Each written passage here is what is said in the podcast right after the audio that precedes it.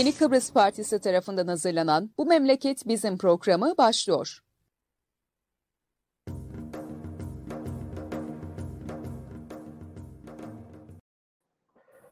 Evet, Yeni Kıbrıs Partisi'nin hazırlayıp sunduğu Bu Memleket Bizim programının 179. özel yayınındayız.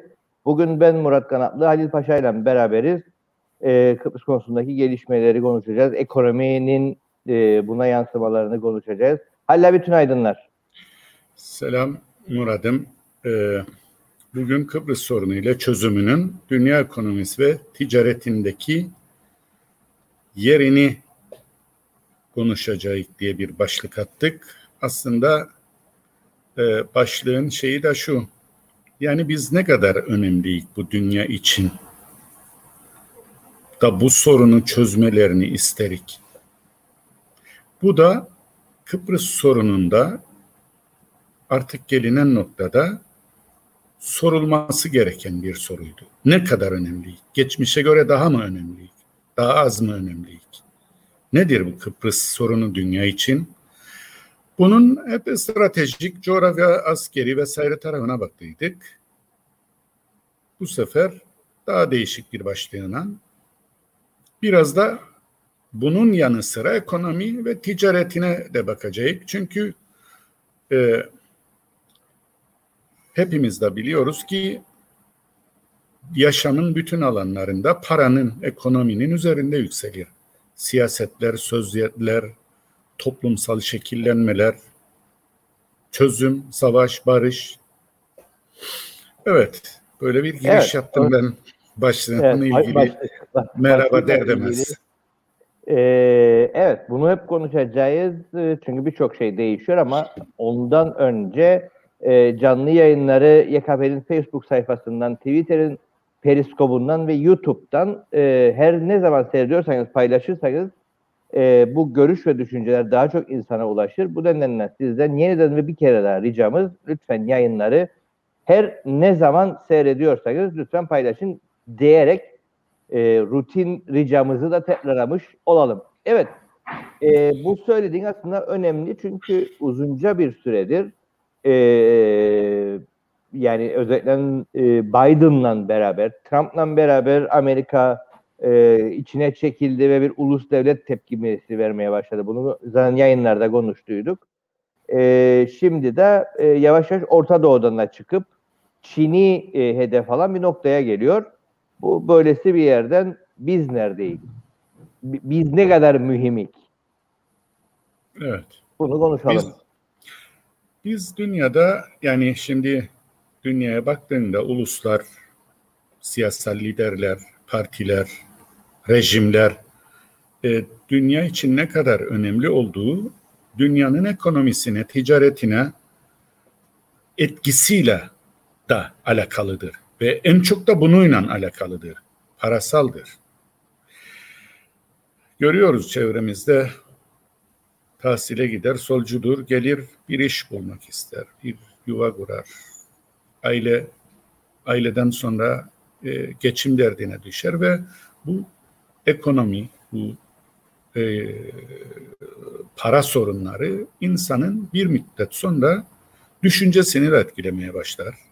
Eski öğrenci dönemindeki siyasi alışkanlıkları değişmeye başlar ve ya kendini zorlar, inandırır ya da başkasının baskısını öyle bir kendine uyarlar ki soldan sağa sıçrar.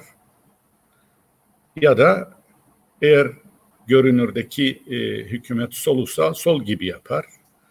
Bunları biz yaşamımızda hep gördük, deneyselledik. Arkadaşlarımız, kendimiz, akrabalarımız hep bunları yaşadı.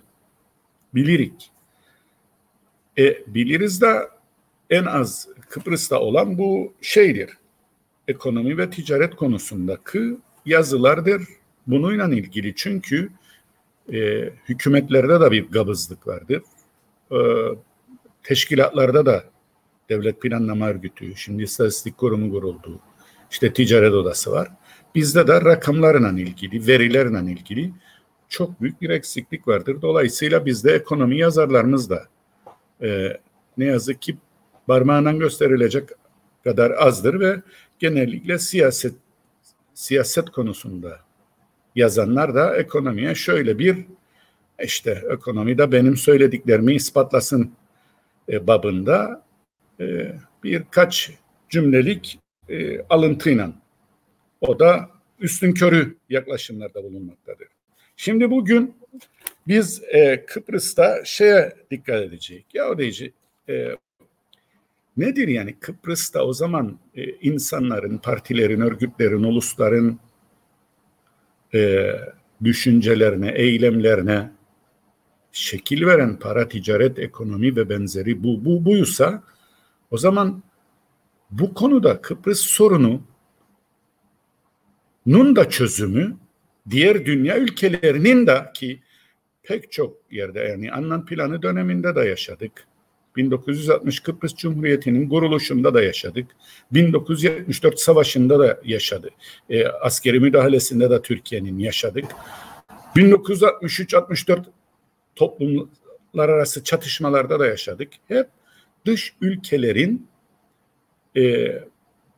büyük eli gezindi. EUKMT teşkilatlarının kurulmasından faili meçhul cinayetlere kadar ve bu iki toplumun bugün iki ayrı coğrafyada yaşamasına kadar hep büyük devletlerin, dış güçlerin, Amerika'nın, İngiltere'nin, Türkiye'nin, hatta Yunanistan'ın yani bizden daha güçlü olanların etkisi oldu.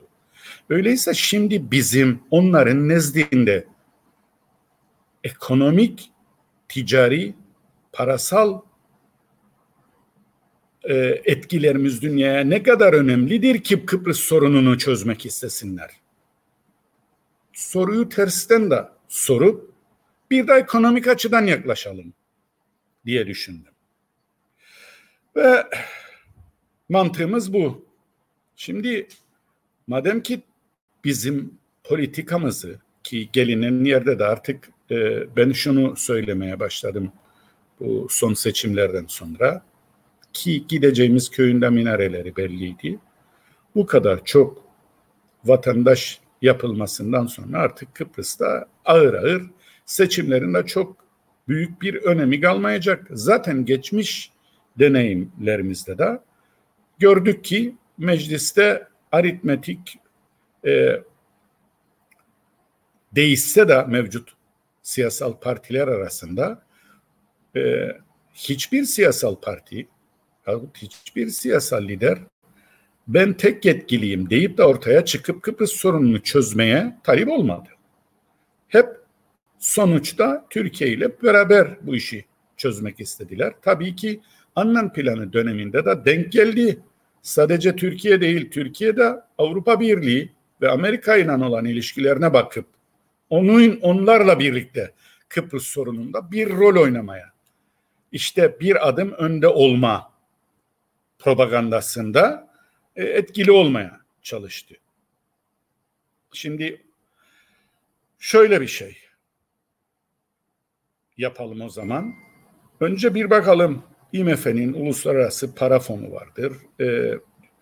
Dünya Bankası vardır. Bunların sürekli raporları var.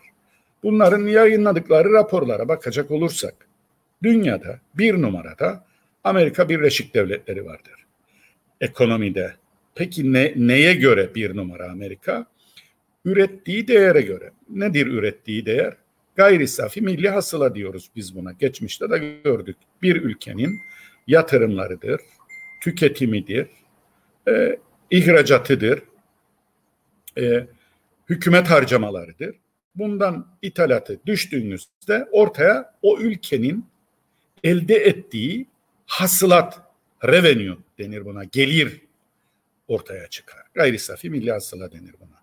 Bu dünyada 20 trilyon dolarla Amerika bir numaradadır. Onu takip eden Çin bugün bile ancak 14 trilyon dolara erişmiş durumdadır. Yarattığı değer açısından. Japonya 4.9, Almanya 4 trilyon, İngiltere 2.8 trilyondadır. İlk 5 ülke bunlar. Dünyada değer yaratan, hasıla yaratan. Dolayısıyla en önemli ekonomisine ve ticaretine sahip bu ülkeler dünyanın. Tabii 2'nin üzerinde Fransa, Hindistan, İtalya sıralanıyor ilk 8 ülke olarak. 1 ile 2 arasında Brezilya 9, Güney Kore 10, Kanada 11, Rusya 12, İspanya 13, Avustralya, Meksika, Endonezya 16. sırada. 1 trilyondan aşağıda da 17'de Hollanda, 18'de İsviçre, 19'da Suudi Arabistan.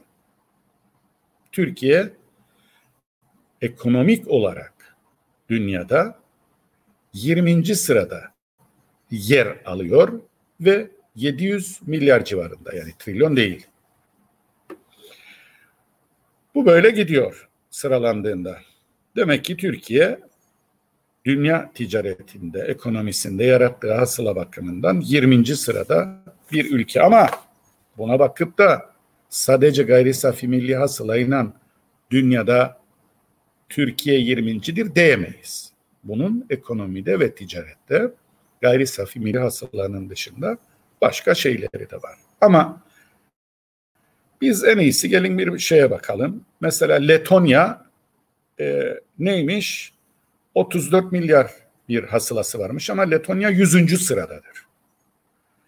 Güney Kıbrıs, yani Kıbrıs Cumhuriyeti, Güney coğrafyadaki Kıbrıs Cumhuriyeti'nin ve bizim bu kuzeydeki tanınmamış KKTC'nin ilk 100'e girmediğini görüyoruz. Şimdi Türkiye'nin 700 milyarlık hasılasına karşı Kıbrıs Cumhuriyeti aslında 100'e yakın 108. sırada ve 25 milyarlık bir 25 milyar, tabii bunlar hep dolardır ha. 25 milyar dolarlık bir hasılatı var. Kuzey Kıbrıs'a baktığımızda 2017'de yakaladık bir gayri safi milli hasılayı. Dediğim gibi başta biz ekonomi ve ticari rakam istatistiklerinde çok gerideyiz. Türkiye'nin de gerisindeyiz, Güney Kıbrıs'ın da, yani Kıbrıs Cumhuriyeti'nin istatistik rakamlarının da çok gerisindeyiz. Orada KKTC işte gene bir prediction yaptım 2018'de, 2017'de doğru dürüst yoktur, TL olaraktır.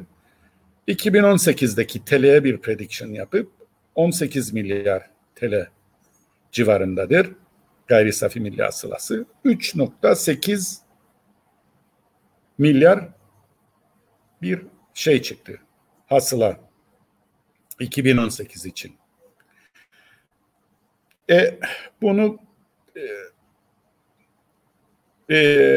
yani Kıbrıs'tan bunu yerleştirdiğinizde dünyaya 146. sıraya koruk değil ve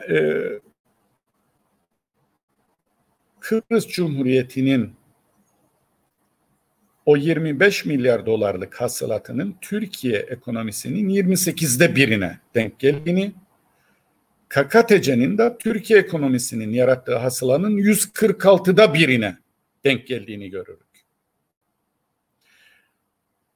Kuzeydeki ekonominin, güneydeki Kıbrıs Cumhuriyeti ekonomisinin de 5'te birine, 6'da birine, 5 ile 6'da birine sahip olduğunu, daha 6 misli daha az olduğunu görürük.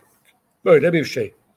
Şimdi bu ülkelerin hasılat bakımından dünya ekonomisindeki yerlerine bakacak ki dünyanın ne kadar önemli olduğunu, yani Türkiye dünya için ne kadar önemli, Kıbrıs Cumhuriyeti dünya için ne kadar önemli ve KKTC dünya için ne kadar önemli, ona bakacak.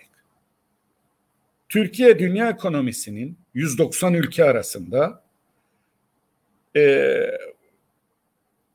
ki 84 trilyonluk bir hasılat yaratılır dünyada. 84 trilyonluk hasılat içinde Türkiye'nin 700 milyarlık hasılatı %0.7'ye düşen hasılatı binde 8'ine denk gelir. Yani Türkiye dünya ekonomisinin ve ticaretinin %8'i kadar önemlidir. %8'i kadar yer tutar. %8'i Türkiye'nindir. Kıbrıs Cumhuriyeti 10.000'de 3'üdür. KKTC'de 100.000'de 6'sıdır. Bu kadar önemli. Yani Türkiye olsun, Yunanistan olsun, Kıbrıs Cumhuriyeti olsun ki Yunanistan'ın nüfusu daha düşük olduğu için gayri safi milli hasılası Türkiye'nin kat kat altındadır. Zaten ilk 50 içerisinde yer alır. Hiçbiri de bu ülkelerin Türkiye, Yunanistan, Türkiye, Yunanistan, Kıbrıs Cumhuriyeti ve KKTC topladığında %1'e ulaşmaz. Dünya için yüzde değil 1000'de önemi vardır bu ülkelerin. Şimdi bir de başka nereden yaklaşabiliriz dünya ticaretinde, ekonomisinde ne kadar önemli ki? Mesela turizm. Dünyada en son 30-40 yıl içerisinde patlayan en önemli sektörlerden biridir turizm. Ve büyük getirisi vardır ülkelere ve ticari açık veren ödemeler dengesinde ithalatı ihracatından daha fazla olduğu için sürekli parası da değer kaybeden, daha fazla açık verdiği için borçlanmak zorunda kalan, borçlanma döngüsüne girdiği için de ki borçlanma döngüsü şudur. IMF'den ve uluslararası kredi kuruluşlarından borçlarını ödeyebilmek için yeniden borçlanan ülkeler. Neden? Çünkü ithalatı ihracatından daha fazla. Turizmle bunu birçok ülke kapatmaya başladıydı. Türkiye de bunlardan biriydi.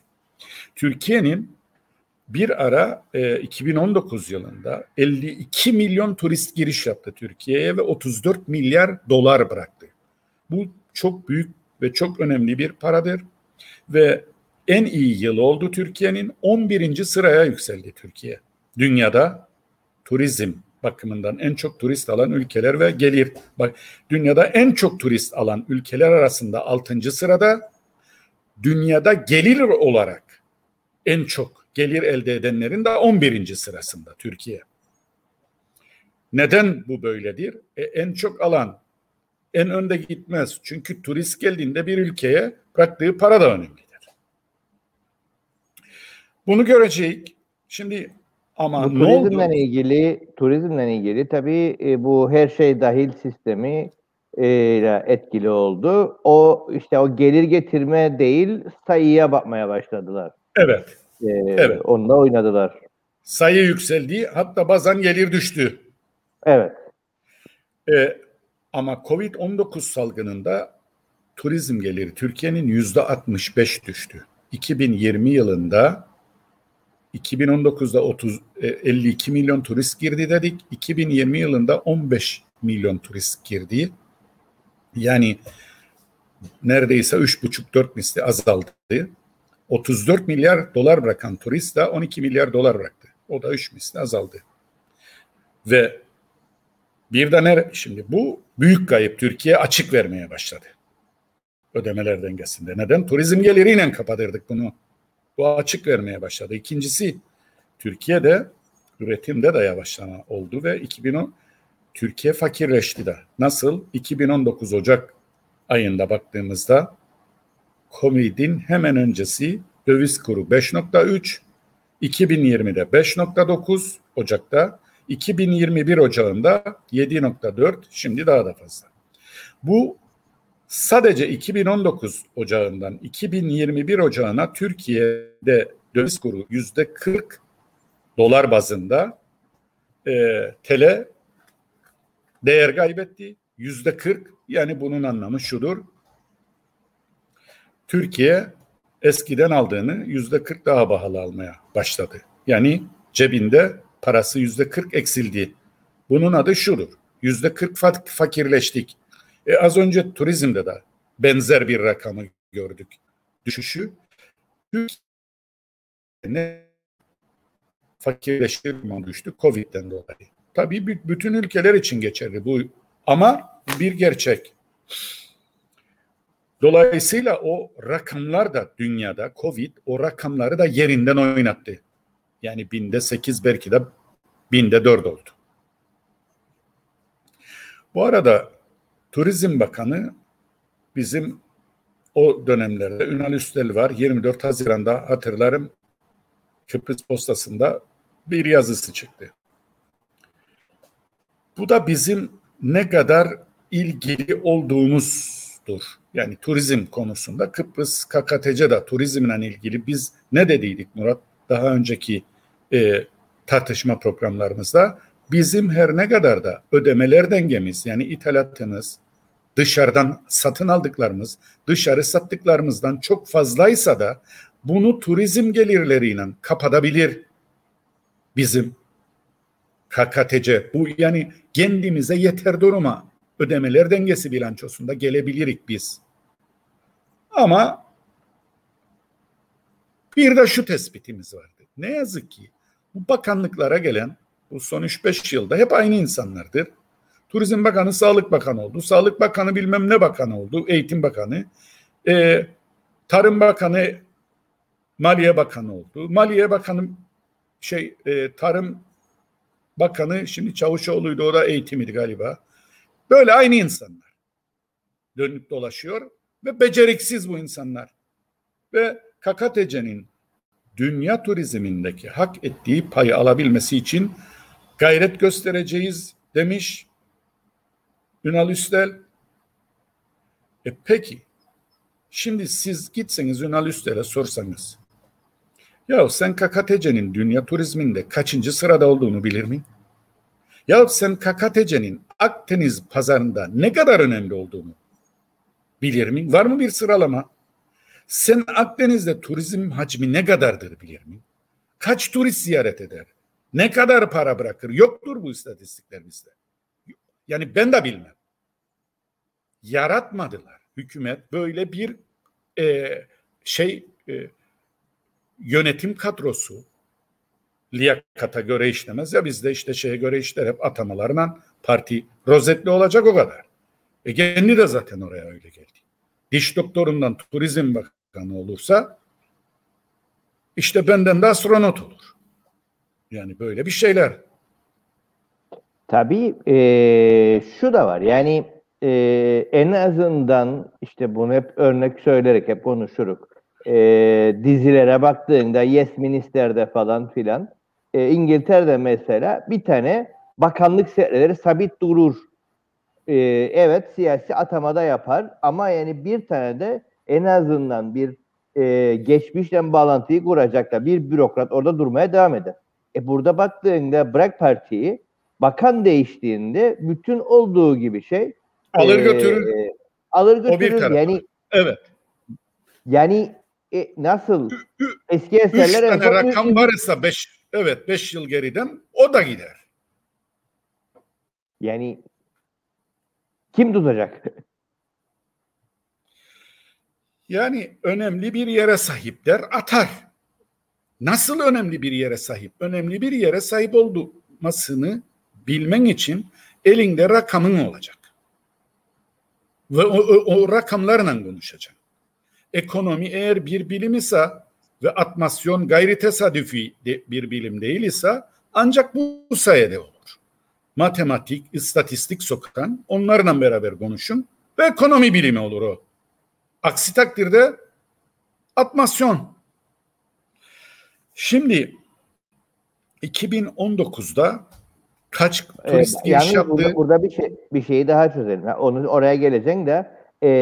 Bu istatistik bilgi şuradan da önemlidir. Artık diyorsun ki sen ben sübvansiye edeceğim, ben katkı vereceğim getirdiğin turist başına.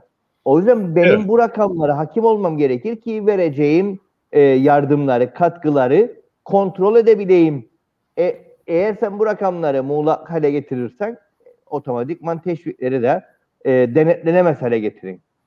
Ki bunu defalarca ombudsman falan da yazdı yani. Senin yanında bir programda biz teşviklerin %75'ini 3 tane firmanın aldığını gördük. Evet. Daha önceki programlarımızda. Şimdi şu yoktur. 2021 yılındayız. Şu anda hükümetin hiçbir bakanının elinde 2019'da mesela Turizm Bakanı'nın elinde kaç turist giriş yaptı, ne kadar para bıraktı. Yoktur öyle bir istatistik. Maliye de arasa bütçeyle, ithalatla vesaireye yoktur. Yok. Peki 2018'de var. Bu ülkeye, bizim kuzeye 1.759.625 kişi girmiş. Yani %60'ı bunların Türkiye'den geldiği, %42'si de diğer ülkelerden. Şimdi bu önemli. %60 Türkiye'den geldi, %40 diğer ülkelerden. Ve ne kadar getiri bıraktı peki bu? 960 milyon dolar da getirisi var. İyi para. Kişi başı kaç paraymış? 546 dolar. Peki Kıbrıs Cumhuriyeti'ne ne kadar gitti? Şimdi önce kendimizden başlayacak da dünyaya dönelim. Kıbrıs Cumhuriyeti'ne de bizim iki mislimizden biraz fazla. 3.958.000, yani 4 milyona yakın kişi gitti. İki misli bizim. Peki onların turistlerinin yapısı nasıl? Gelenler nereden geliyor? Sadece %4'ü turist olarak Yunanistan'dan geliyor. 4.3.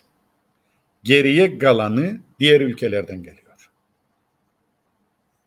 Burada kendi Yunanistan'a bağımlı değil, kuzeyde biz Türkiye'den gelen turiste bağımlıyız. İlk anda rakamlar bize bunu söyler. Peki Kıbrıs Cumhuriyeti'nde turist başı gelir ne kadar? Bizde 546 dolar dedik. Onlarda 808 dolar. Euro olarak 674 hesaplanmıştı. Çevirdiğinde 808 dolar. 1,5-2 misli. 1,5 misli. Ve e, 38. sırada Kıbrıs Cumhuriyeti. Dünya turizm sıralamasında 38. sırada 2018 rakamlarına göre. Yani EIDA bir yeri var. Bunların içinde %65.9 Avrupa Birliği üyesi olduğu için Avrupa'dan gelir. %28'i da İngiltere'den gelir. Onlara. Kıbrıs Cumhuriyeti 38. sırada, KKTC kaçıncı? Dünya sıralamasında 100'ün epeyi altında. Ben tabii zahmettir, durup da hesaplayamam yani, ama 100'ün altında olduğunu genel bir görünümle söyleyebilirim. 2019'da ne oldu? 2019'da Rumların vardır rakamları, gene 4 milyona yakın, bizim yoktur. Öyleyse hiçbir şey söyleyemem. Peki dünyada şimdi bu ödemeler dengesini kapatmayla ilgilidir turizm. Ve gördük, durum böyle bir şey. Şimdi Türkiye ekonomisinde de ihracat rakamlarına baktığınızda, şimdi bir ülkenin dışarı sattığı ve dışarıdan aldıkları önemli. Bu genellikle az gelişmiş ülkelerde açık verir dedik ve turizm bunu kapatır. Peki en çok ihracat yapan ülkeler kim? Çünkü mal alıp satma da dünyada bir güçtür. Parasal gücü gösterir. Benim sattığım aldığımdan daha çok. Yani turist gelirse ekstra bir gelirdir o. Gelmezse zaten ben hakim ülkeyim. Büyük ülkeyim. Güçlü ülkeyim. Ve bu gücümü de sağlayabilmek için askeriyeye de, savunmaya da, başka yerlere de, sağlığa da, eğitime de para yatırabilirim. Kazanan bir ülkeyim, gelirim vardır. Zenginim, varsalım, bütçemde para vardır. Bu ülkeler şunlardır dünyada. Şimdi Türkiye en çok, bu ülke, hangi ülkelere yatırım yapar, mal satar, hangi ülkelerden mal alır? Bu da Türkiye'nin dünyada bağımlılığını gösterir. Sen bir ülkeye çok mal satarsan o ülkenin bazı yaptırımlarına da bu kapitalizm koşullarında hükümetler ne yapar? Göz yumar. Siyasi tavizler verir, askeri üsler verir, işte Gör beni, görmeyeyim seni yasa dışılıklarına göz yumar.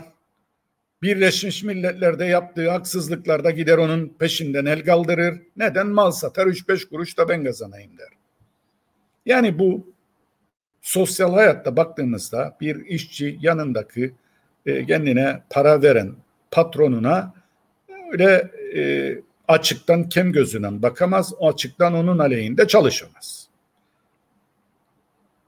Şimdi Türkiye'nin en çok ihracat yaptığı ülkeler bu bağlamda, bu açıklamalardan sonra şu: Almanya, bir numarada Almanya var, 14-16 milyar. İngiltere iki numaradadır, 10-12 milyar. 7-9 milyar arası İtalya, Irak'a yapar 8-9 milyar ihracat. Bir tek Irak'tır zaten arada olan. Diğerleri Amerika, İspanya, Fransa, Hollanda.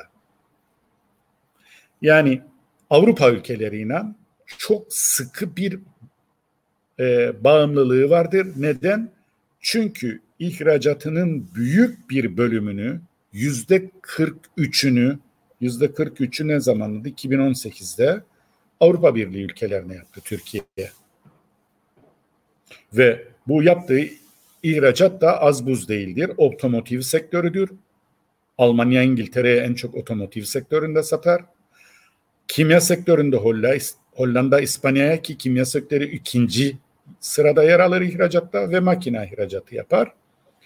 Ve bütün bunlar, bu üç sektör, otomotiv, makine ve kimya, Türkiye'nin %40 ihracatını oluşturur. En çok Avrupa'ya yapılır ve Avrupa ile toplam ihracat da %42-43'tür. Ve Avrupa Birliği'nin ithalata da baktığımızda, tabii ithalata hangi ülkeye baksan Murat, kimdir bir numarada? Çin. Çin işi, Japon işi, virra Çin her türden malı ucuz, pahalı çeşitlendirerek dünyaya ihraç eder. Ama Çin'in hemen yanında Almanya var. Biri 23 milyar, biri 21 milyar. Yani çok da büyük fark yok. Ve gene aşağı baktığımızda arada bir Rusya var. Ve bir de İran. Gerisi Amerika, İtalya, Fransa, İsviçre, Güney Kore, İngiltere. Yani gene ithalatta da %37 diye bir rakam var. Avrupa Birliği ve Avrupa Birliği'yle. Avrupa ülkelerini de kattığımızda, yani birliğe üye olmayanı, İthalat da %40'ı geçer. Bu söylediğinin desteği şudur: Türkiye son dönemde nerede bir Müslüman, nerede bir şey varsa bir araç olarak kullanmayla ilgili uğraşır. Sürekli olarak dış politikasında bunu kullanır. Ama gelip Uygur Türkleriyle ilgili kısma dayandığında Çin'le bir tartışmaya, bir kınamaya girmez. Çin'i kısıtlamaya çalışan Avrupalılar dünyanın birçok yerindeki kısıtlamalara, birçok hak ihlallerine göz yumarken Uygurları da Avrupa Birliği keşfeder ve onunla ilgili olarak hak ihlaliyle ilgili bir kampanya başladı. Böyle de bir çelişki var. Hem Türk hem Müslüman ama Türkiye'nin ilgi alanı dışında. İthalatın gücü, paranın gücü, ticari bağımlılığın gücü, ekonomik bağımlılığın gücü, işte bu siyasette ne olur? İşte görmedim, arkamı döndüm. Hadi ya, çok uzak. Gerekçe çok. Şimdi kapitalist sistemde, yani biz bunların doğru olduğunu söylemiyoruz. Kapitalist sistemde bunun doğal olduğunu gündeme getiriyoruz. Yani ekonomi siyaseti belirler. Şimdi Türkiye'nin Avrupa Birliği'yle ne kadar da sırtını dönse, ikide bir de sonra işte bak, mevzuatı açmadıydın, defteri kapamadıydın. Bir bakarık Türkiye Avrupa Birliği'ne yüzünü gene geri döndü gibi. Neden? Çünkü bu bağımlılıktan dolayıdır. İhracat ve ithalattaki bağımlılıktan dolayı. Ve daha da önemlisi, bu %50'ye varan mal alımı, mal satımında %50'ye varan oran aynı zamanda Türkiye Avrupa'ya mal satar, karşılığında bir sürü de mal ithal eder, mal alır. %95.4'tür. Yani sattığı mal aldığı malın %95'ini karşılayabiliyor. İyi de bir ticari ilişkisi vardır. Ve gelen turista çok rahat bu açığı ne yapıyor? Kapatıyor ve artıya geçiriyor Türkiye'yi. Yani Türkiye şu anda ticarette, ekonomide en karlı, ticaret yaptığı ülkelerin başında Avrupa Birliği bloku ülkeleri geliyor. Bunu da bu arada söyleyelim. Tabii bir de şu vardır. Eğer Türkiye o 2002-2003 yıllarında AKP'nin önce takiye yapıp şimdi de tam 180 derece geri dönmüş olmasaydı ve Avrupa Birliği'ne çok yaklaşsaydı, bir sürü çapderi yerine getirmiş olsaydı, aday üyelikten üyeliğe sıçrasaydı ki Hırvatistan Türkiye'den çok sonra aday üye oldu ve üyeliğe kabul edildi. Gene böyle birçok Balkan ülkesi vardır. Avrupa Birliği pazarlarında ticari kolaylıklar daha da artmış olacaktı ve bu %95.4 rakamı çok daha ileriye ve Türkiye'nin lehine dönecekti. Ama şimdi bu rakamları o halka anlatmak zor. Halk bunlara bakmaz. Halk cebindeki paraya bakar. Bunlara daha fazla aydın bürokratlar, konunun uzmanları, entelektüeller ve siyasette de bizimkiler gibi değil ha. Yani çok yönlü, politize olmuş, polikültüre sahip insanlar anlar. Onun için bir ülkede vatan, millet, bayrak, Sakarya nutuklarıyla çok güzel insanları yönetebilin, yönlendirebilin. Ayin Avrupa, Hristiyan kulübü, Müslümanları zaten istemezler dediğimin bu bizim anlattıklarımızın hiçbir hükmü yoktur. Hiç. Zaten bunlar Haçlı seferleri düzenleyen adamlardı. Bitti. Her şey uçtu havaya. Kapitalizmin bir de öyle yanı vardır ve Türkiye'de iktidarlar ayakta kalabilmek için bu tür manipülasyonlara ihtiyaç duyar. En çok da bunları yapan 18 yıldır iktidarda duran ki yoktur böyle bir şey Türkiye tarihinde daima söylerim, AKP'dir. Ve şimdi de ne yazık ki manipülasyon bizim KKTC üzerinde başlatılacak. 20 Temmuz'da çok önemli açıklamaları varmış. Gelecek abi, buraya. Son dönemde Türkiye'nin bu işi birazcık yüzüne gözüne bulaştırmaya başladığı belli. Çünkü aynı anda hem Amerika'yı hem Rusya'yı idare etmeye çalışır. Döner Ukrayna'da silah satar şeylere, Ukrayna'ya. Ondan sonra döner S-400'lerle ilgili ikinci parti görüşme yapar gibi aynı anda dans pistinde 3-5 tane eşi idare etmeye çalışır, partnerini. Bu evet, bir yerde yani, çakılacak. Yani ekonomik olarak bir şekilde çakılacak. Çünkü birinden biri yaptırım uygulayacak kendine. En son. Gidişat da o.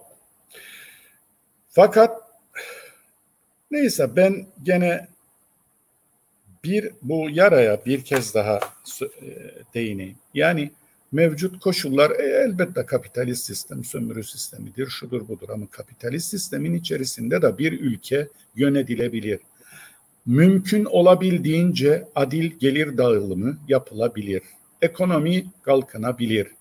Bunlar olabilir ama bunları yapan insandır. İnsan faktöründe bilgi önemlidir. Bilgi zaten çağımız bilgi çağıdır diye 20-30 sene önceden başlatılmış enformatik bir devrim vardır. Bilgi kaynaklarına en hızlı, en kısa sürede ulaşan aynı zamanda elinde birçok ilerleme materyalini ekonomide, ticarette, eğitimde, sağlıkta da tutar. Fakat biz de bir daha söyleyeyim. 2018'de yoktur. 2019 ve 2020 yoktur istatistik. Bununla ilgili Türk lirası vesaire diye gayri safi milli hasıla geçiştirilir. Ama 10 yıl öncesinin dolar cinsinden bulunabilir. Bundan dolayı biz de gazetecilerde, sosyologlarda, psikologlarda, toplum bilimcileri de, akademisyenler de muzdarip diller. Bilgi noksanlığından, istatistik noksanlığından, muzdarip diller. Halk doğru dürüst haber alamıyor. Pek çok konuşması ve makalesi çoğunun yarım yamalak kalmak zorundadır. Neden? Yoktur elimizde rakamda, onun içindir. Ve neticede bilgi kaynaklarını yaratamayan bir devlet toplumunu da bilgisiz bırakır. Cemaat bir türlü ileriye adım atamaz. Çünkü yol göstericilerin dahilinde bir bilgi kaynağı yeteri kadar yoktur. Liyakat olmayınca ve partizan rozetine göre müsteşar, özel kalem müdürü, basın danışmanı, amir, memur vesaire üst düzey yöneticileri de hep böyle atanınca, kimse de yaptıkları işi layıkıyla denetlemeyince, kimseler de bu makamlara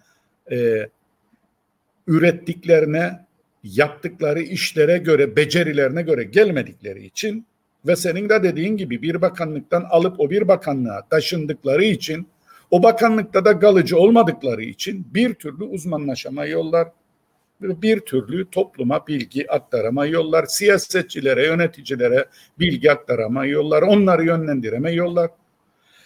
Ve bizde en çok revaçta olan işte bir milliyetçilik, iki şimdi işte bir de cumaları arttı, din söylemi öne çıktı, gösteriş oldu. Kendini en çok Türkiye'ye gösteren, satan bu toplumda öyle düşünüyor ki önü açılacak, ama kapitalist sistemde her yağcının, her yalakanın önü açılmaz. Çünkü her hıyarım değene duz yetiştiremez iktidarlar.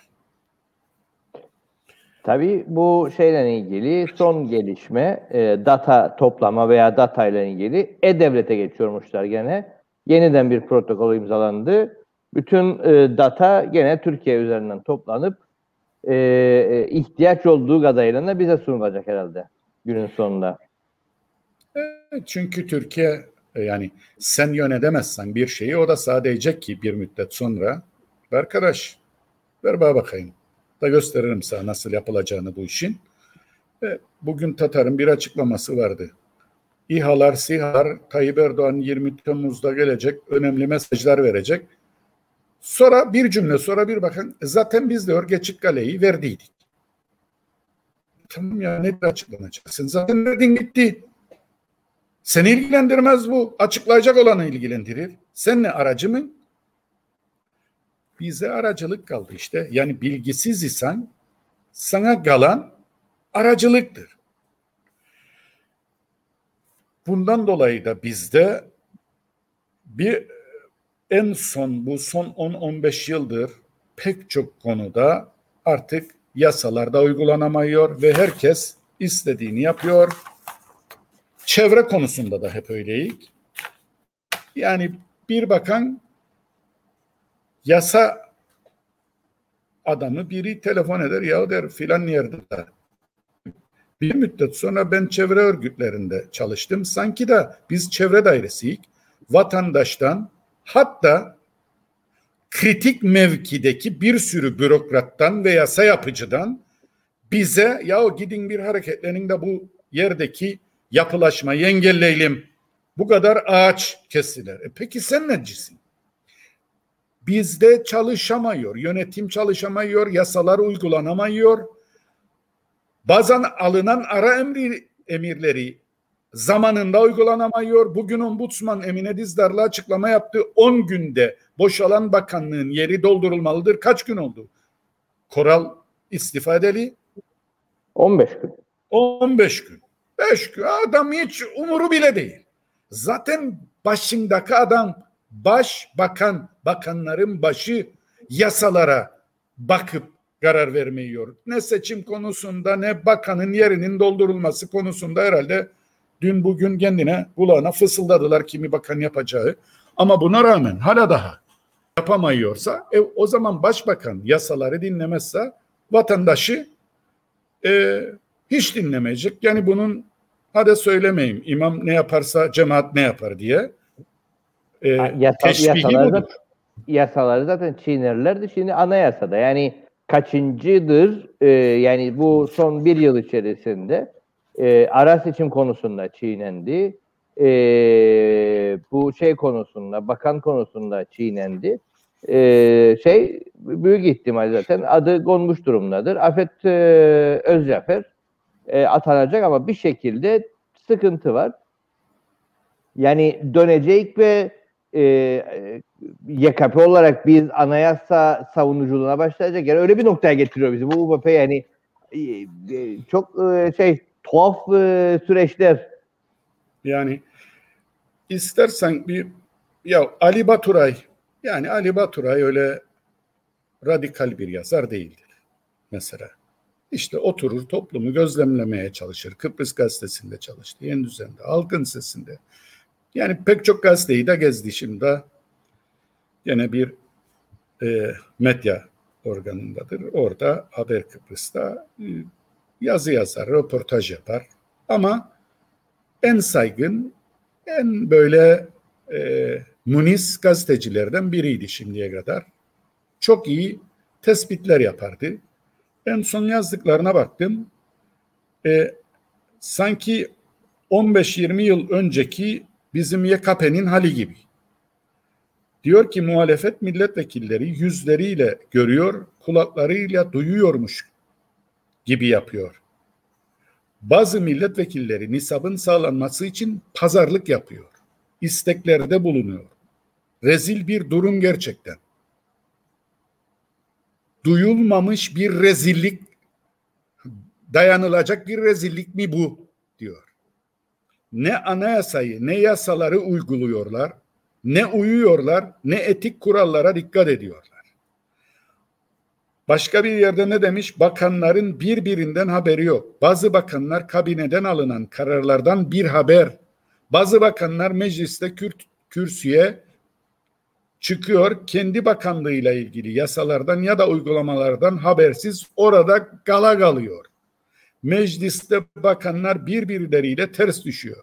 Sonra da dönüp birbirlerine laf atıyor. Yani bu yazılara baktığınızda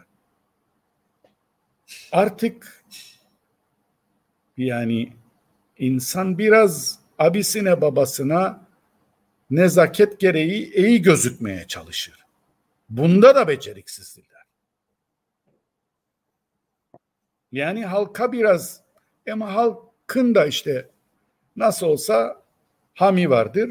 Hami yerine getirecek durumu ve umut da yani bu, bütün bunlara baktığında umut da tüketilmeye başlıyor toplumda.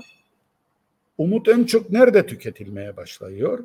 Bunlara oy vermeyenlerde. Bunlara oy vermeyenler ve alternatif bir şeyler yapmaya uğraşanlar da çok büyük bir moral bozukluğuyla neden seçmen bu kadar horgat diyeceğim yani köylü Rumca'da insanlara hiçbir şeyden haberi olmayan ama hiçbir şeyden haberi olmadığı gibi kırıp döken de insanlara oy verir diye çok büyük bir umutsuzluk vardır insanların içerisinde, çok büyük. Yani biz artık bu noktadan sonra bir şey değiştiremeyiz. Bu Tatar'da bu kadar açık tehditler yayınlanan o rapor ve hiçbir şey tınmaması, en son Ali Bizden olayı. Mesela senin bir vatandaşın konmadı. Üstelik de bu vatandaşın bir cumhurbaşkanının basın danışmanı. Ya aç ağzını, sen de o makamdasın. Bir şey söyle. Duydun mu Murat sen bir şey? Ben de duymadım. Dışişleri bir girişim yapmışmış. Neyi girişecek onu anlamadık ama bir değişik yapmış. Belki Dışişleri'nin bu konuda bir görevi olur. Mesela Dışişleri Kıbrıs sorununu görüşmez yani. Görüşen Çavuşoğlu ve lider Tatar der. Dışişleri ne yapar? Bilet parasını öderler, gider. Bir sürü de 50 kişi gittiydi en son gene. Hiçbir şey alınmayacak. 50 kişi. Yani Dışişleri'nin görünüş Kıbrıs sorunu çözmek değil. Dış değil. Ama belki Türkiye işlerinde, yani Türkiye İşleri Bakanlığı olarak da değiştirilebilir o. O olabilir. Belki bununla olsun uğraşırlar ve iptal edilmez. Yani ben olsam yani bu kadar şeyden sonra Kıbrıs sorunuyla ilgilenmen. Para yolla bana den. Maliyeden haberin yoktur. Yani bir sürü şeyde o kadar beceriksiz diller ki Bunun farkında ve istatistiği de ver ben yapayım diyecek Türkiye yakında kendilerine. Zaten uzun süre elçilik raporlarından öğrenirdik biz istatistikleri. Elçilik raporları son dönemde çıkmaz ama bayağı biz oradan bilgi edindiydik. Dağıttıklarında gene belli kurumlara dağıtırlar. Bize getirmezler ama göndermezler ama. Şimdi biraz önce ilginç bir şey düştü. Çünkü resmi gazete yayınlanmadıydı bir süredir. Yani bazı şeyler yayınlanırdı. Onu paylaşayım. Tabii konuyu açar. Biraz önce sen söyledin ya yani işler yerine gelecek. Hatırlarsan bu din kurslarıyla ilgili olarak Erdoğan gereği yapılsın dedi. Ve geliyor 20 Temmuz'da. Resmi gazetede taslak çıktı. Din İşleri Dairesi'nin yasa değişikliği. Eğitim komisyonunun oluşması ve diyor ki eğitim komisyonunun görevleri şunlardır. Kursun amacını, kursun planını, programını, içeriğini falan filan. Yani kurs yapmayı Din İşleri Dairesi'nin yasasının içine yediriyorlar. Ve bununla ilgili düzenleme yapıyorlar. Eğitim Bakanlığı'ndan da alıyorlar bu işi artık. Eğitim Bakanlığı'ndan. Yani bu kör gözüme parmaktır. Yani artık bunun hangi kelimeyle anlayacak artık? Ya işte verdim diyor adam zaten şeyi verdim bunu da verdi. Bu yetkiyi de bizde olduğu gibi olacak. Bizdeki gibi düzenlenecek dedi. Ondaki gibi düzenleniyor. Yani anlaşılmayacak bir şey yok. Neyse biz bu kalan 7 dakikalık şeyimizde de çok uzatmak da istemem bugün ama Kıbrıs sorununa da gelelim. Şimdi Kıbrıs sorunuydu bütün bunlarla ilgili olan. Kıbrıs sorununa baktığımızda yani böyle gene bir tasnif yapalım tarihte. Bir sömürge dönemi var 1878-1959 sonra Cumhuriyeti görürük 60-63 ve 74. 63-64 çatışmaları var ve biter. Sonra 74'te Türkiye gelir. 15 Temmuz darbesinden sonra 20 Temmuz askeri müdahalesi. Bir de 74'ten 2003'e bir Annan Planı dönemi vardır. Ve 2003'ten 2021'e de artık hızlı bir biçimde Türkiye'lileşen kuzeyi vardır Kıbrıs'ın. Böyle 4 çeşit tasnif ettiğimde birincisinde İngiliz'i, dördüncüsünde Türkiye'yi yerleştiririk. 1878-1959 İngiliz'in, 2003-2021 bana göre Türkiye'nin ağır ağır adada ki AKP iktidarı dönemidir bu Türkiye'de. AKP dönemi mi desem, Türkiye'leşen Kuzey Kıbrıs mı desem, küçük Türkiye'leşen mi desem böyle bir dönem. Şimdi Kıbrıs geçmişe göre daha az mı değerli dünya için yoksa daha mı değerli? Annan Planı 2003 yılına göre Kıbrıs o döneme göre şimdi daha mı değer kazandı yoksa daha az mı değer? Nutuklara baktığımızda vatan millet nutuklarına ve Türkiye'nin bölgede lider ülke olma heveslerine baktığımızda Kıbrıs Türkiye'nin söyleminde çok daha önemli. Çünkü hidrokarbon yatakları vardır. Libya'ya kadar, Suriye'ye kadar, Irak'a kadar uzanan bir Türkiye vardır. Amerika, İngiltere'nin bir üssü varsa şeyde, Türkiye'nin bir sürü üssü vardır kuzeyde. Ve işte hidrokarbon yatağında arama yapan Kıbrıs Cumhuriyeti'ne de işte taciz eden, gemisiyle giden, ben de arayacağım diyen, kuzeydeki kara sular benim, güneydeki kara sular da hepimizin, ikimizin diyen bir Türkiye'ye göre Kıbrıs çok daha değerli. Ya Amerika'ya göre ekonomi ve ticarete az önce baktık. Çok da önemli değil. Zaten bir İngiliz üsleri vardır. Bir şey olursa ki çok da bir şey olacağı yok. Çünkü az önce sen de söylediğin gibi artık asker kaybına yani kan kaybını istemiyor Amerika. Kansız bir biçimde kendine uzak bölgeleri yönetmek istiyor ve sadece gözdağı vererek ve sadece bölgedeki aktörlerini devreye sokarak NATO üyesi ülkeleri ülkeye sokarak bunu yapmak istiyor. O da İncirlik üssü, Avruturüssü, Suriye, Irak'taki üsleri kullanarak bunu yapıyor. Çok ticari ve ekonomik olarak uğrayacağı çok büyük kayıpları yoktur. Hidrokarbon yatakları da bence zaten dünyanın kullanılabilir enerji içerisinde pek değer atfetmediği bir şeydir. Yani uğrunda hidrokarbon yatakları uğrunda atılan nutuklar hiç daha getireceği sağlayacağı hasılat kadar değildir.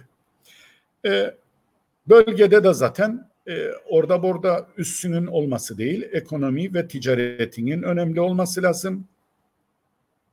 Askeri güç, ekonomik gücüyle desteklendiği oranda ancak bir ülke için güçtür, gerçek güçtür. Evet, bu sonuçta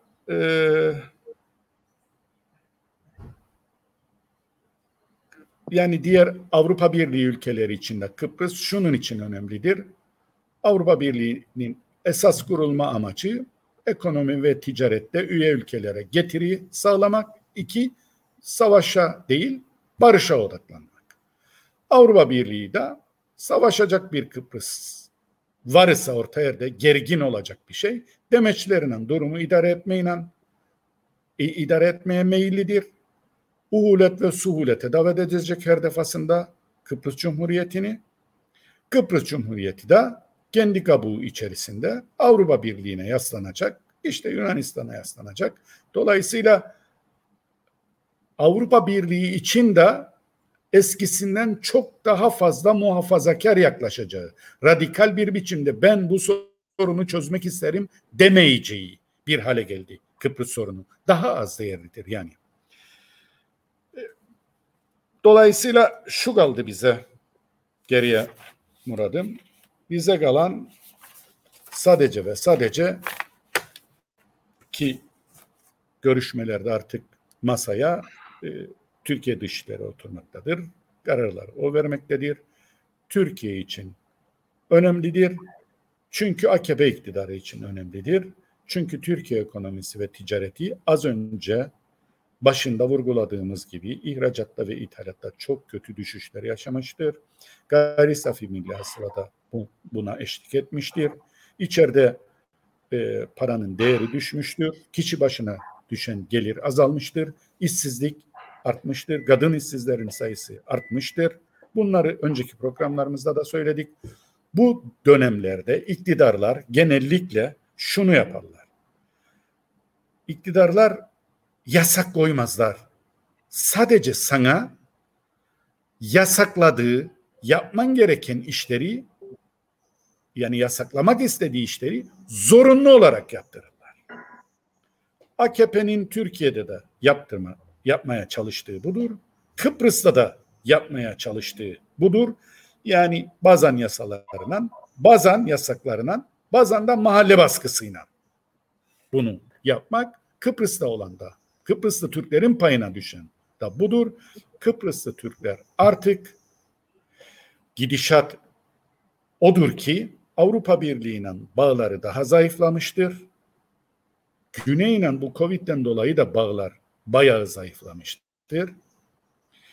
Ayrıca Türkiye'yle bu Kıbrıs bu son seçimlerden sonra da Türkiye'nin burada MİT'i, kontrgerillası, askeriyesi, elçiliği vesairesinden, güç gösterisinden sonra, kaybettiği seçimden sonra kaderi de Türkiye'nin eline geçmiştir.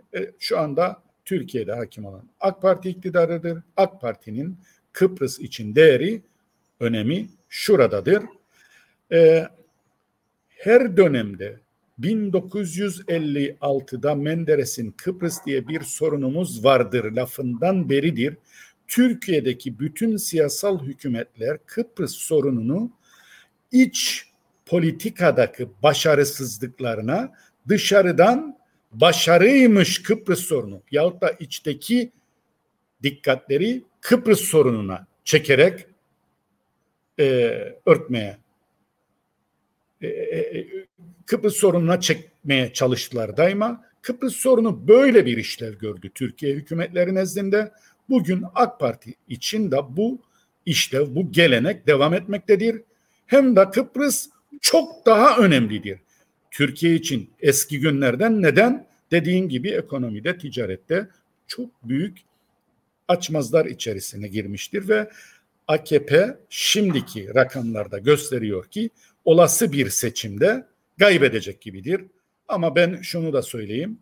Öyle Türkiye'de şimdiye kadar 18 yıl hiç başta olan 19 yıl bir parti olmadığı için de ve genellikle otokratik yönetimler seçimlerinden gitmeye bir türlü rıza göstermedikleri için de bu Kıbrıs iç politikada kullanılmaya her zamankinden çok daha fazla ihtiyaç duyulur hale geldi Türkiye'deki hükümet için.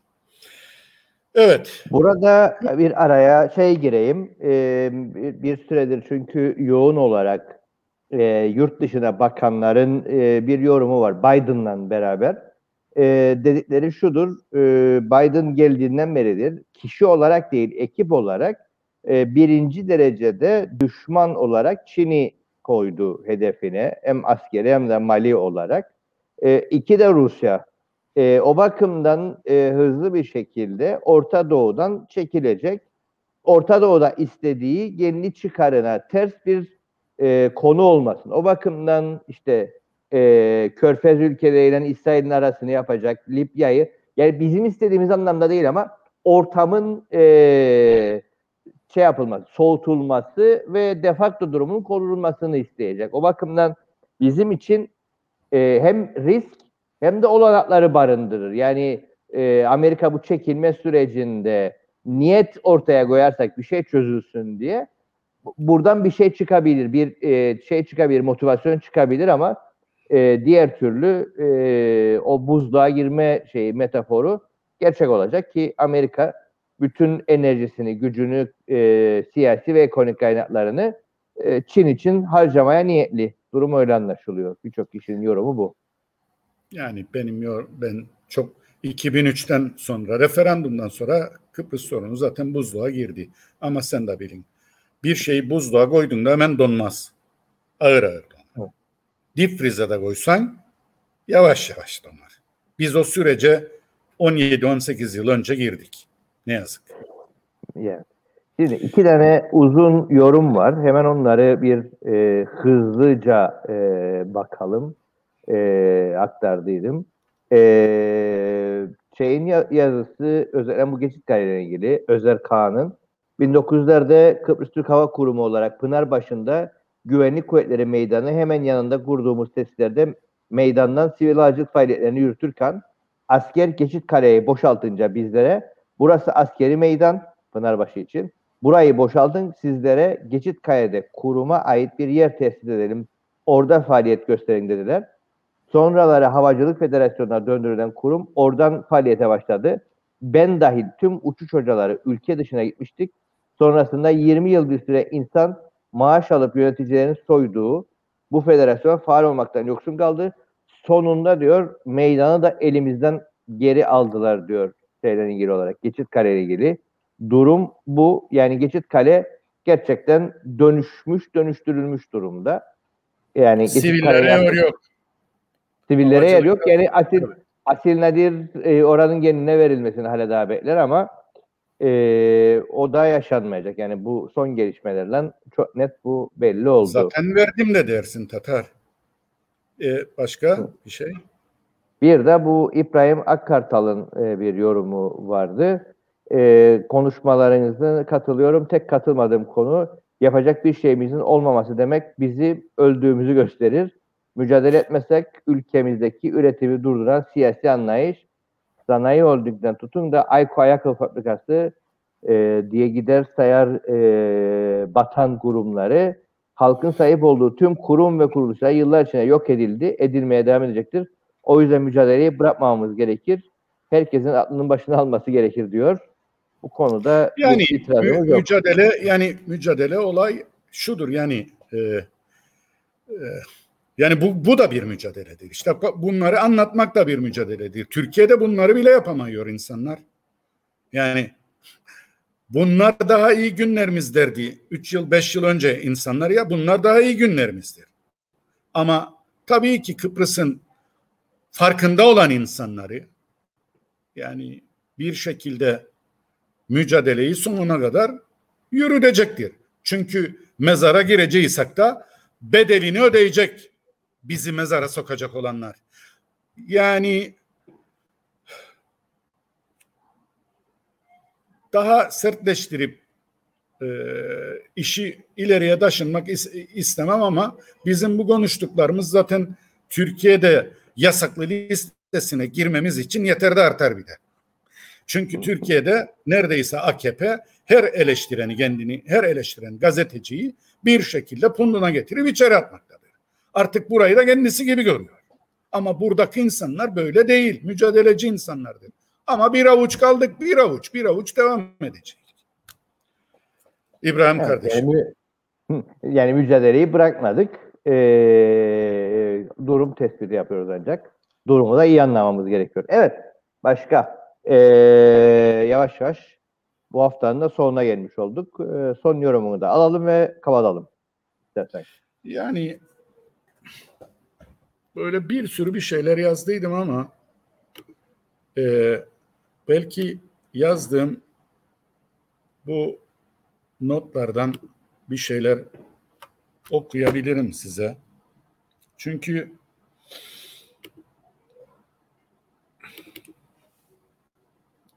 yani şimdi şöyle bir şey var.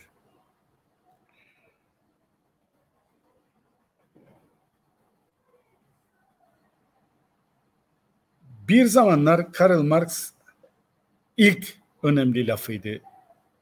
İlk Komünist Enternasyonal'da bütün ülkelerin proleterleri birleşin dedi. Aslında şimdi biz bir daha düşündüğümüzde bu sözü biz hep biraz da militan bir ruhla ele aldıydık. Ama o bütün aidiyetleri aşan dini aidiyet, Arapmış, Müslümanmış, Katolikmiş, Hristiyanmış, Türkmüş, Elenmiş, bütün bunları aşan insanlara dair aidiyetlerinin aşılıp bütün insanlığı kucaklayan uçsuz bucaksız bir kimliği tarif ederdi bize.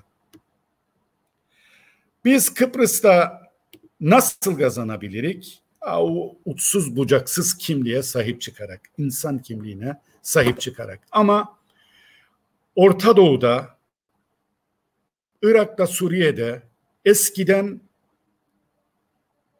bu Batı Şeria'da Hamas'ın yaşadığı bölgede daha 25-30 yıl önce komünist hareketler vardı. Kendine solcuyum diyen hareketler vardı. Bir Kürdüydü Suriye'de Komünist Partisi'nin başkanı ve ancak Suriye'dekiler, Irak'takiler ve hatta İsrail devleti kurulduğunda Arap komünistler bir araya gelip Arap kimliklerine ihanet etmeyi hiç akıllarının ucundan geçirmeden İsraillilerle birlikte kapitalizme karşı savaş için soyunduydular. Niçin anlattım bütün bunları bilir mi Murat? Komünizm 1990'dan sonra resmi mağlubiyetini de gayri resmi mağlubiyeti daha geçmişe de daha erkene dayanır. İlan ettikten sonra ve Orta Doğu'da, Doğu Akdeniz'de birçok coğrafyada komünist hareketler elimine edildikten sonra laiklik de elden gitti. Çünkü sonuna kadar laikliği hiçbir takiyeye gerek, hiçbir üçkağıtçılığa, ikiyüzlülüğe gerek duymadan savunacak tek hareket komünist hareketlerdi. Sosyalist hareketlerdi. Çünkü ateist idiler. Çünkü rakamlara bakarlardı. Çünkü insanlığa bakarlardı. Kültüre, eğitime, sağlığa önem verirlerdi. İnsanlık yani o az önce dünyanın bütün proleterleri birleşin lafından mütevellit uçsuz bucaksız insan doğasının kimliğine ona bakarak politika üretirlerdi. Şimdi komünist hareketler de kayboldu. Şimdi komünizm DNA'da böyle yarım ağız tebessümle gülmeye başladı insanlar. Halbuki bugün dünyada Müslümanlık bu kadar nefret edilen bir din haline geldiyse ve bu kadar insan yaşamına önem vermeden canlı bomba haline dönüştüyse ve Hristiyanlıkta yahut Batı'da da Müslümanlığa ne yazık ki böyle aşağılıkmış payesi güderek bir parya muamelesi yapan duruma bir düşünce hakim olduğu için de birçok Avrupa'daki iktidarlarda maalesef bu vardır. Bunda bu iki radikalleşmede, bu iki kutupta ne yazık ki o yumuşaklığı, o insaniyeti sağlayan komünizmin tamamen yok edilmesine, yani tamamen yok edilmedi tabii ki ama o siyasi hareket içerisindeki gücünün yok sayılmasına bağlayabilirik. Ben Doğu Akdeniz ve Orta Doğu için bir de bu yorumu yapmak isterim. Sosyalizm, komünizm yenildikten sonra radikal dinler, radikal milliyetçilik, ırkçılık da eskisinden çok daha hızlı bir biçimde nüksetti. İnsanlar birbirine çok daha fazla düşman olmaya başladı. Din üzerinden, kimlik üzerinden. Biz bütün bunlara karşı sonuna kadar doğru olanı, insanlık için doğru olanı savunacağız. Kıbrıslı Türk kimliğinin aidiyeti de burada çok önemlidir. Şunu da söyleyeyim. Bugün dünyada zannedersem 7.000 dil konuşulur. 7.000 dil. Ama her 15 günde bir dil de kaybolur. Bu da Birleşmiş Milletler'in, UNESCO'nun bir tespitidir. Ve 10.000'in altına düşen, yani bir dili 10.000'in altında insan konuşmaya başladı mı bunun artık kaybolulan bir kimlik olduğunu söyleyen de gene aynı örgüttür. 10.000'in altına düşmedik. Çıkmayan canda umut vardır. Bizde çok daha fazla umut vardır. Deyip biraz da böyle umut var bitireyim bu sefer. Evet. Evet. Haftayı da bununla beraber tamamlamış olduk. Evet, daha konuşacak çok konu var. Çünkü belli ki özellikle Biden'la beraber coğrafyada bir miktar dönüşecek. Özellikle bu Afganistan falan kısmı da ısınacak gibi duruyor. Yaşayıp göreceğiz. Son saniye de, son yorum da senin yorumuna, yok edilen real sosyalizm, bilimsel sosyalizm yaşıyor, yaşayacak. İnsan olmadan ısrar, sosyalist olmadan ısrardır diye da Remzi Kaya'nın bir yorumu mevcut. Güzel yorum. Katılıyorum. Evet. Böyle bir yorum da mevcut. Bir önce de zaten Rastlı Keskinler ve Yaşar Yıldırım'ın da iyi yayınlar dileği vardı. Özer Kağan'ın ve İbrahim Akkartal'ın da yorumlarını okuduk. Bugün de bu haliyle, bu haftayı da bu haliyle bitirdik. Pazartesi, çarşamba, cuma yayınları bu hafta devam edecek. Temmuz sonuna kadar. Temmuz'da bir ara verecek soğutlanmayla ilgili. Pazartesi günü Alpay Durduran ve Rastlı Keskinlerle gene saat 6'da. Çarşamba günü Ulus Irgat'la beraber olacak çarşamba. Ve cuma günü de Kemal Güçveren ve Nidai Mesutoglu'yla beraber gündemleri konuşmaya devam edeceğiz. Ulus Hoca'yla 20 Temmuz, 15 Temmuz ve 20 Temmuz'u konuşacağız. Temmuz'da yaşananları konuşacağız çarşamba günü. Pazartesi günü saat 6'da buluşuncaya kadar herkes kendine iyi davransın. İyi hafta sonları. Evet.